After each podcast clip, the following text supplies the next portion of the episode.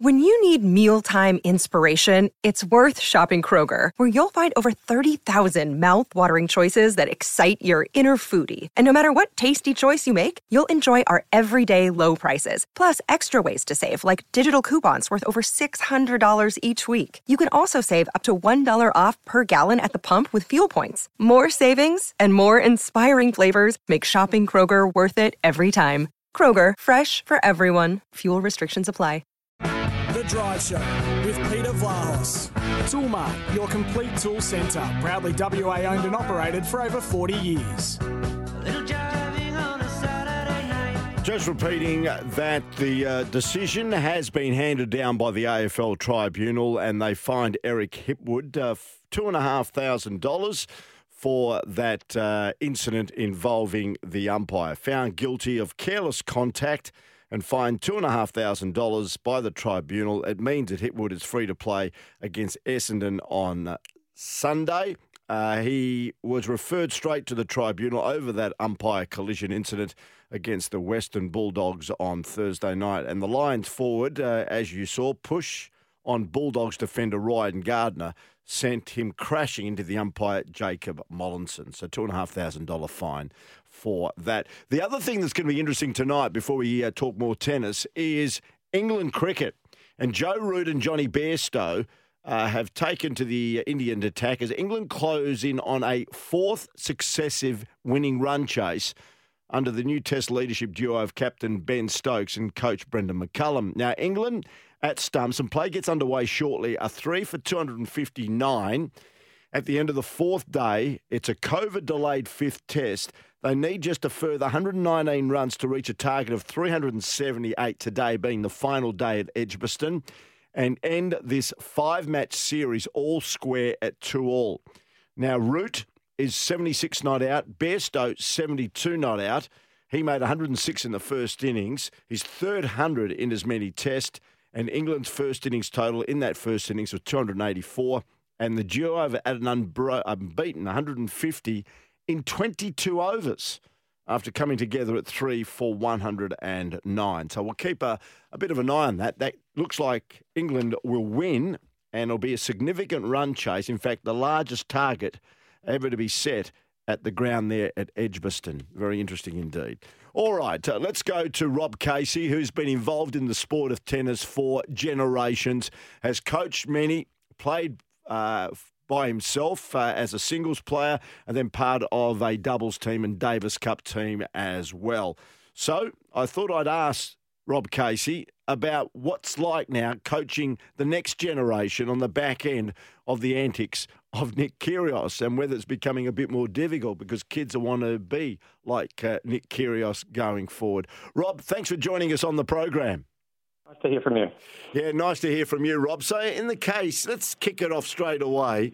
You've coached for many, many years and coached many a young person that's gone on to bigger and better things under your tutelage.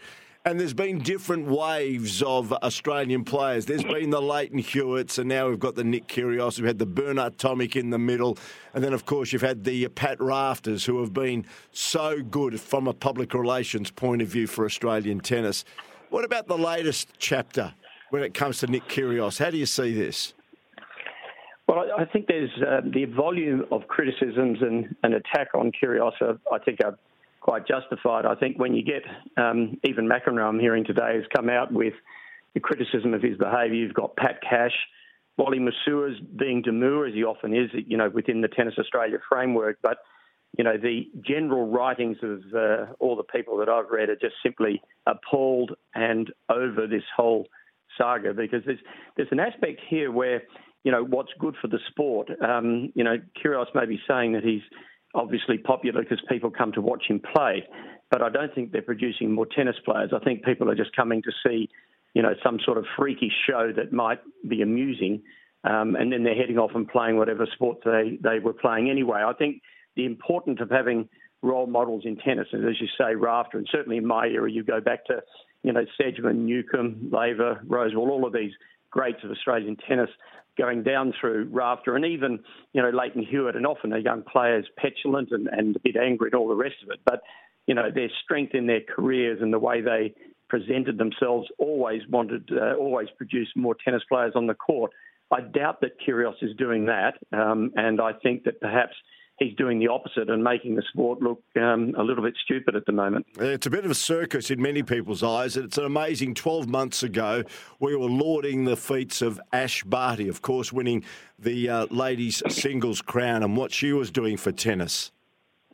Yes, I think the, the contrast is um, is so sharp. Um, and if she was still playing, whether that would moderate people's interest in Kyrgios, I'm not sure. But um, the contrast is so clear and so defined. I know Barty is a public figure and she's out playing this golf tournament now, and Kyrgios sees himself as producing the same sort of thing that the game is all based on media and the rest of it. But you don't want to lose the culture of the sport, and it's very important when I look at um, tennis as, a, as, as, the sport and culture in, in tennis versus football, for instance. I'm a bit worried that the culture in tennis is not being supported the same way that you see football clubs always wear black bands for the, the trainer who may have died. And that sort of culture in the sport is extremely important. They're doing a good job in Western Australia at Tennis West at the moment and trying to redevelop that culture with the Hall of Champions and a few things like that. But I think that's one of the important things that's being missed here with Kyrgios's behaviour and all the headlines, which are all about boorish behaviour and, and you know fights on court and off court and all the rest of it is you're losing that uh, the culture of the sport, which is very important in the long term. Now, you've had a lifetime in the great sport of tennis. Have you ever seen a Nick Kyrgios before, anything like it? I actually played Rocky Maguire in Quebec in 1978, and he got defaulted when the referee, who had to turn up at every match he played, when he yelled out at the top of his voice, I don't want to play like this anymore. I don't want to play this match. I give up. And the referee walked onto the court and said the match is awarded to me, which caused a fair ruckus in the locker room later. But the situation is that I've seen similar things, not to the extent that Kyrgios does it. McEnroe used that as a tactic and a weapon when he played. Um, and in those days, there was way less uh, officialdom. You didn't have umpires and and uh, fines and things like that. It was, you know, it was the beginnings of the sport. But now there are so many rules and regulations which he seems to be breaking on a regular basis that um, you know it's, it's beyond the scale how he's behaving at the moment, in my opinion. And even though people think it's great to look at, again, I go back to the point about whether it's bringing people to want to play the sport of tennis, and I'm not sure about that. But saying that, he can play a good game of tennis, can't he? Uh, you know, pound for pound, Peter, I think he's you know arguably the most talented player I've, I've ever seen. You've seen Federer, Nadal, and the rest of it, but you know, just for pure unbridled talent, anyone who generally sits on the sidelines and plays when he wants to, can't compete with the best in the world. But he can. His serve, in my opinion, no question, is the best in the world. It's unreadable. It's relaxed. It's loose. He can serve it fast. He can serve it slow in terms of time between serves. And it's just such a weapon. Um, and the rest of his game is very solid too. So, you know, from a tennis perspective, um, you know, it's pure gold. Do you think he's a bully on court? Because that was the accusation thrown to him by Stefanos Tsitsipas when he beat the Greek just a few days ago. I think the word bully is wrong in his regard because uh, Tsitsipas himself has his own critics in, in terms of the way he conducts himself on a court. So a player of Tsitsipas's class and reputation, being a top you know five player in the world, should be able to deal with the bully with all the rules and regulations, umpires everywhere, and the rest of it. So, bully didn't seem to be the right word um, as far as I was concerned when he did come out with that statement. I understand what he meant, but um, it just didn't seem to be the right word. I'm not quite sure that's the right word. He's a I'm not sure how you how you describe him, but he unsettles an opponent. He disrupts the atmosphere in order to get control of the match. That um, semi-final match, it was very interesting when he played um, Nakashima in the fourth set. I'm not sure if you're aware that he tanked that um, last game of yes. the fourth set, and that's been a big Turk talking point. And that means that it, once he got on top in the fifth set, it, it, did change the atmosphere of the game. And so those sorts of of uh, weapons, Agassi did it a bit, and other players have done it a bit. But you have to be very talented to pick your game up after throwing a game like that. And my feeling, I mean, you know, the mugs of us who, who weren't talented like him, who just tried hard, see that sort of thing and get really, you know, sort of annoyed because we didn't have the ability to, to make those changes in, in their performance level. So I think all those things garnished together makes a lot of people in, in the tennis fraternity, you know, sort of turn their nose up at what's happening.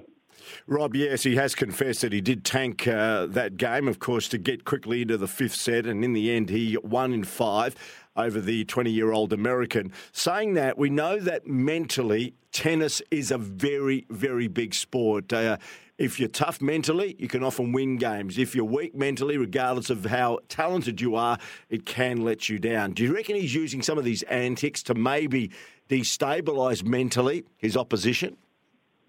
No question about that, Peter. But, you know, if Kyrgios has one big problem in his makeup, is his mental toughness isn't there. It's not like de It's not like Lleyton Hewitt or even you know, Nadal or the other great players on the circuit. Um, he's mentally fragile, and that's why he's this is his second quarter final in a 10 year history. So, you know, with his sort of talent, you'd think he should have achieved a lot more than that.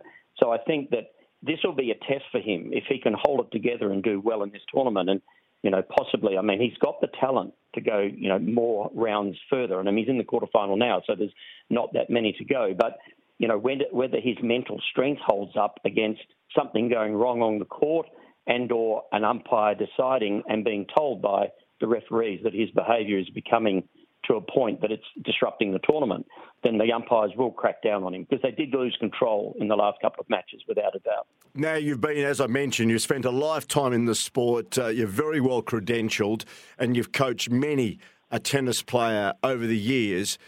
When young people see Nick Kyrgios play shots between his legs and, and all the other antics on court, how do you try and suppress that if you think it's not the right way to go for a young pupil? Yeah, and this has been a difficult thing. The, the 20 between the leg shot for me is just simply ridiculous because if you've got the ability to run and chase a ball and be able to hit it between your legs without turning to the side, you could have easily have hit the shot by moving to the side. So I've never really been a great uh, exponent of that or, or feel comfortable about it. But all the kids try it, and of course some, you know, end up tearing muscles as they fall over and the racket jags them in the stomach or whatever else happens. So it's a very difficult thing to do. So all of those sort of antics, those sort of, um, you know, the fist pumping stuff when you, you know, you win your first game and you fall one down. I think there's a lot of those sort of things that uh, young players pick up.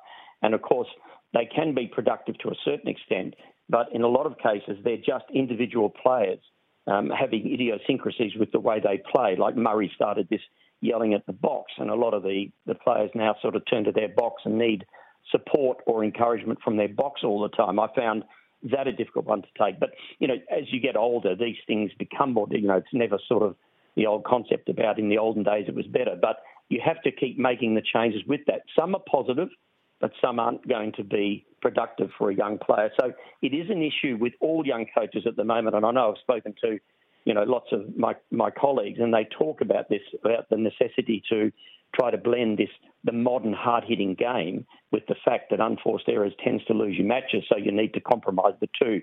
So there's, uh, and the powerful serve is important, but if you've got a powerful serve and nothing else, then you, you, you're not going to win matches. So, you know, the modern game has changed so much from, you know, over the last, certainly over the last 10 or 20 years with equipment change and the rest of it.